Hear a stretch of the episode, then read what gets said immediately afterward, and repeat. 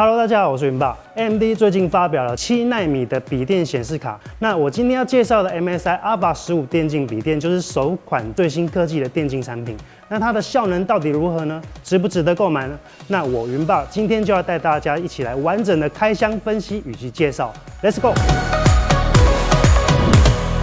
好，接下来让我们一步一步来开箱。每一次开箱微星的笔电，都会觉得他们很有诚意啊，特别是它附上这款包包，有没有很好看？而且它是好背又实用的哦。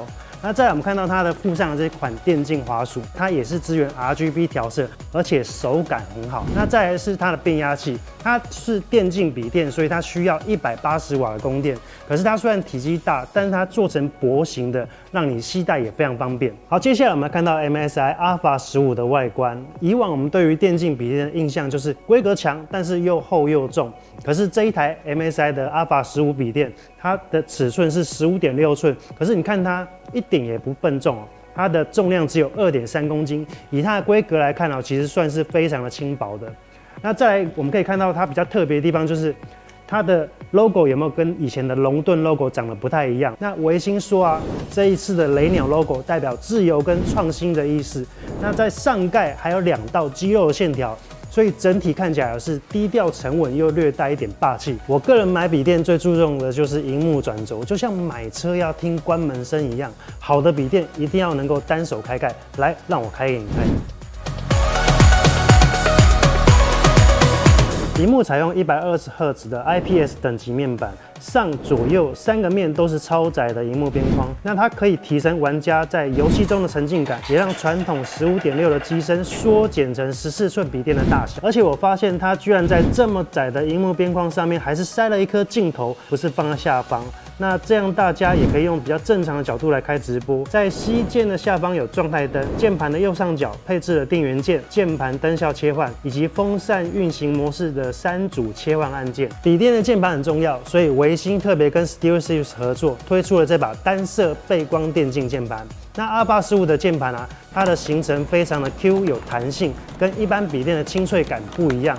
而且如果你搭配特定游戏的话，它还可以用键盘背光来显示游戏内的关键资讯。接下来我们看侧边的 I/O 界面，它也非常完整。大多数的界面啊都放在左侧，避免你使用滑鼠的时候去卡到。因为是电竞笔电，所以内建稳定的 RJ45 网络孔以及 HDMI、Mini DisplayPort。USB-A、USB-C 和独立的耳机麦克风孔，最特别就是这个发光的 USB 孔。很多玩家啊在打 game 的时候，为了气氛，他会特地把灯光调暗。那你要插孔的时候就会找不到。所以这个 Alpha 十五的 USB 孔不仅会发光，而且它还可以控制亮度。好，接下来我们看到背面哦，笔电的散热非常重要。俗话说，废热解不掉，效能出不来。那我们可以看到它背面。它有超过百分之五十的金属冲网孔散热区，那它的背面也同时用了不规则的结构来加强它的机身的稳定性。那如果你从上往下看，你可以看到它的双风扇以及很多的散热导管。那这样的设计也让这台笔电的散热效果非常的好。好，再来让我拆给你看。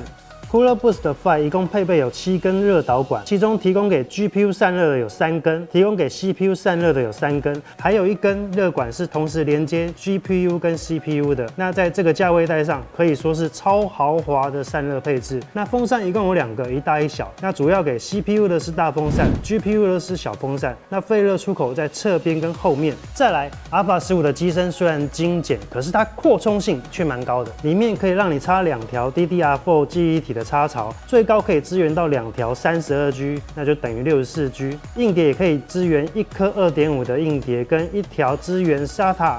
跟 PCIe 格式的 M.2 SSD，同时具备开机快速、游戏载入快速的优点，那又能兼具工作存放资料的需求。MSI 的喇叭也是给的很有诚意，单体就是传统笔电的五倍大，那它共鸣的空间也很足够，即使不戴耳机也能够清楚的听到游戏中的脚步声、枪声、引擎发动的声音。所以 Alpha 十五其实是一只披着羊皮的狼，它最适合给那些喜欢玩游戏的上班族或学生。那你可以在工作之余用同一台来玩游戏。好，硬体的部分讲解完毕，接下来让我们来实际执行看看。屏幕采用一百二十赫兹极速面板，那同时支援 AMD 的 Random FreeSync 技术。那提供无卡顿、无撕裂的流畅游戏画面体验。这次维新跟 AMD 推出了这台 Alpha 十五电竞笔电啊，其实最主要的原因就是高性价比。因为 AMD 本来就非常强调它的 CPU 加 GPU 的整合效能，相较于市场上 Intel 加 NVIDIA 的组合来讲啊，AMD 的这个组合。在功耗与效能上更加具有优势。好，效能到底如何呢？我们可以从客观的角度以及主观的角度来看。那客观的角度当然就是用跑分软体啦。那我用 PC Mark 跑出四四三二分。那其实对比同价位的 IN 体系笔电来说啊，效能可以说是完全碾压。主观的角度啊，就是我直接来打一场游戏。当我在玩游戏的时候啊，我可以透过 Dragon Center。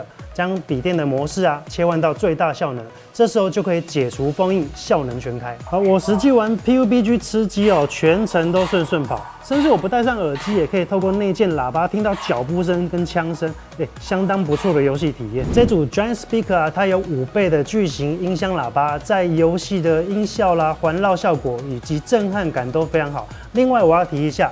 如果你插上耳机啊，它其实也支援 High Res 输出。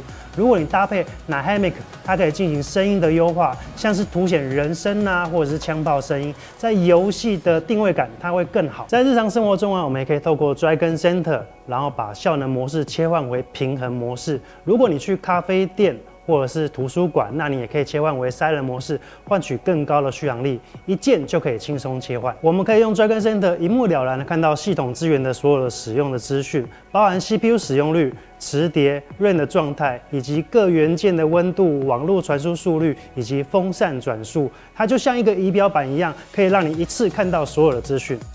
而且手游玩家也可以用 Alpha 十五来享受大荧幕的游戏体验。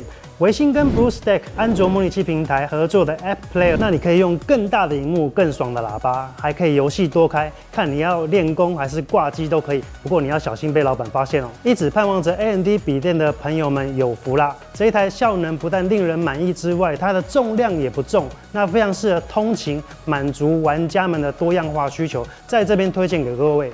如果大家对这台笔电有任何的疑问的话，欢迎在底下留言。我是云豹，谢谢大家，拜拜。